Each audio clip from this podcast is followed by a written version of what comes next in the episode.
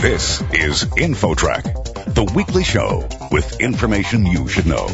Here's what's happening on this week's show. As Americans get busy preparing their tax returns, criminals are busy too, looking for ways to scam taxpayers out of their money. A security expert shares what you can do to avoid becoming the next tax fraud victim. This type of tax identity fraud has been around for several years now. There are three different ways traditionally the scammers have targeted taxpayers. Then, a psychologist says women may be treated more rudely at work by other women than by men. What do I do about this woman who's mean to me at work? Sometimes we women can be our own worst enemies and the enemy of other women. That is very disappointing. That's disheartening, and we need to change that. Those two stories and more are ahead on this week's show. Stick around. InfoTrack begins right after this.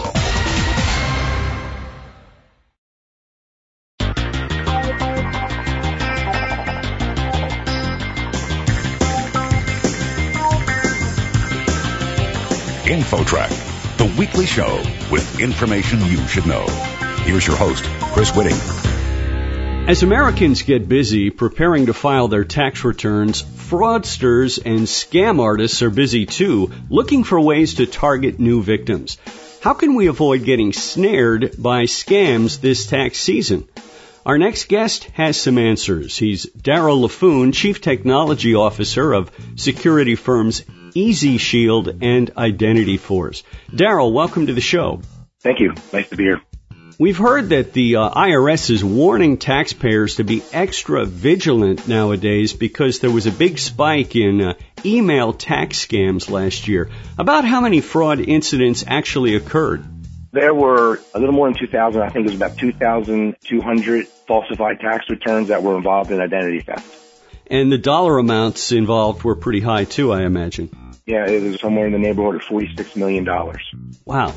So this year, what are some of the new angles that the scam artists are using as far as we can tell? Well, you know, just to give you some background, because this type of tax identity fraud has been around for several years now. There are three different ways traditionally the scammers have targeted taxpayers. One, using good old fashioned phishing where they're sending out emails pretending to be someone else hoping that the taxpayer will give up some information that they can use. There's also the IRS phone scams where people are getting calls with someone pretending to be the IRS demanding money or you're going to go to jail. And then there are dishonest tax preparers. There's actually rings of criminals who will get a brick and mortar store, look like they're legitimate, and really what they're doing is they're stealing your data and you're giving them that information and they're actually going to get you a refund and you're not. But the newest twist that's sort of emerging now is with these criminals targeting tax preparers themselves, the legitimate tax preparers. It's sort of like instead of going out on the boat and casting your fishing line in and trying to get one or two fish at a time, by targeting the tax preparers, they're throwing a net out and being able to grab lots of fish all at once, which means now they have more targets to go after. And because they have so many, they can also use those identities for other types of identity crime. So how can we protect ourselves? One thing I see here is to file early to avoid the scams. How does that help you? Well, when you look at what's going on when a criminal files taxes on behalf of someone fraudulently, essentially what they're doing is they're using the taxpayer's social security number and other information. They're filing a return, but the refund is either going to go to a bank account that doesn't belong to the tax preparer or the check's can be mailed to a different mailbox because the scammer has used a different address. So that money is redirected away from the taxpayer. They don't even know what's happening. So the quickest way to make sure you don't fall prey to that is to file before they do. If someone had already filed using your social security number, the IRS is going to detect that and then you'll essentially get a form in the mail claiming that there's a duplicate filing. Now you have to go resolve that. So if you file first, you may still have to go back when they try to file to just clear it up, but at least your money is intact and you don't have to worry about losing it. We're talking with Daryl Laffoon, Chief Technology Officer of security firms EZShield and IdentityForce, and we're talking about scams that involve tax returns. And of course, we're in tax season now. Daryl, if I get a suspicious email, should I report it or just delete it? What would be the best steps to take? First thing, understand that the IRS will never send you an email. So if you're getting something from the IRS and it's an email, you definitely know you got someone trying to act like the IRS. The only way the IRS will typically reach out to a taxpayer will be via mail, good old snail mail. There are some instances where they may reach out by phone, but that's rare. In terms of email, you get something from the IRS, it looks to be tax related. I would definitely report it. And if you think that there's an instance of fraud being attempted against you, if it was a phone call, write down the information they were giving you, and then I would contact the IRS directly and report it.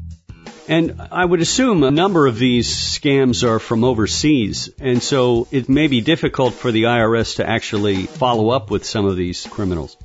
Well, certainly it's a moving target as the IRS and law enforcement look to close down the ways that the criminal can perpetuate these kind of crimes. They're evolving because it's very lucrative.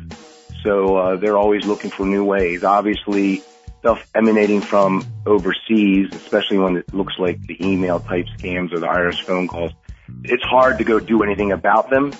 And that's really why, at the end of the day, regardless of what the IRS or law enforcement's doing, the individual has to recognize that it's their data and they need to do everything they can to protect themselves. Essentially, you are the first and last line of defense. What about emails from companies selling tax software such as TurboTax and others? Are those also possible fraud emails? Yes, absolutely. In fact, these are the ones that may even be more scary when you think about it because you may already be doing business with one of those companies. So you may be thinking, oh, it's tax time, TurboTax or H&R Block are reaching out to me. And you put your guard down and if they're asking you to send them some information and you do it, you may be giving that information over to a fraudster. So you should definitely be vigilant. You should definitely be suspicious. And there are things you can do when you get an email from anyone actually, but let's say it was, you know, an email from TurboTax. If you hover over the email sender's name, you'll see the actual email address it's coming from. That's one way to sort of start to verify whether or not is this really an email from TurboTax or something else. You need to be careful though, because they could make it try to look like a TurboTax email address. The things to look out for though is when they're asking you to send them personal information. Never send personal information back to anybody via email or text because that's not a safe, secure way and they may be asking because they want to use it nefariously.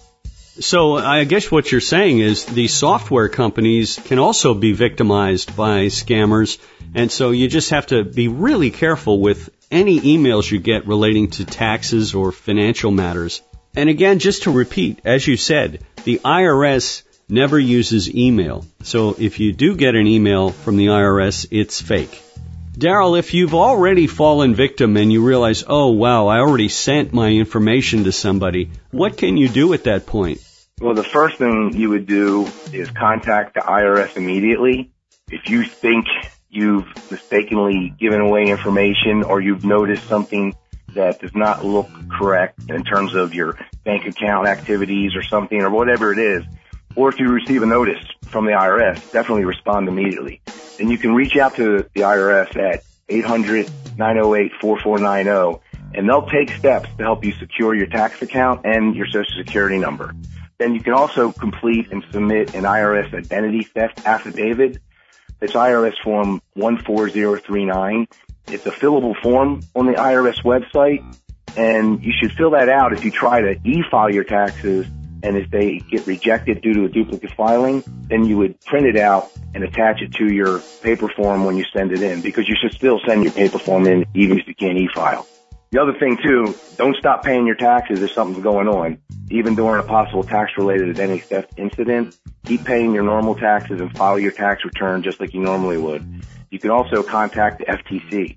Once you've done everything you can to start resolving things with the IRS, contact the FTC and file a complaint and you can do that via identitytheft.gov.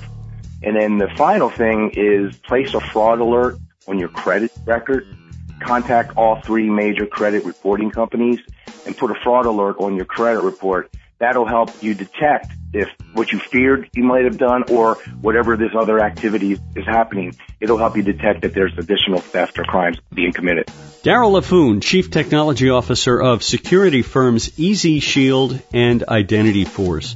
Daryl, thank you so much for joining us today. It was a pleasure being here. Thank you. Next, how women in the workplace can get along better. That story, straight ahead. There's more InfoTrack coming up. Stay tuned.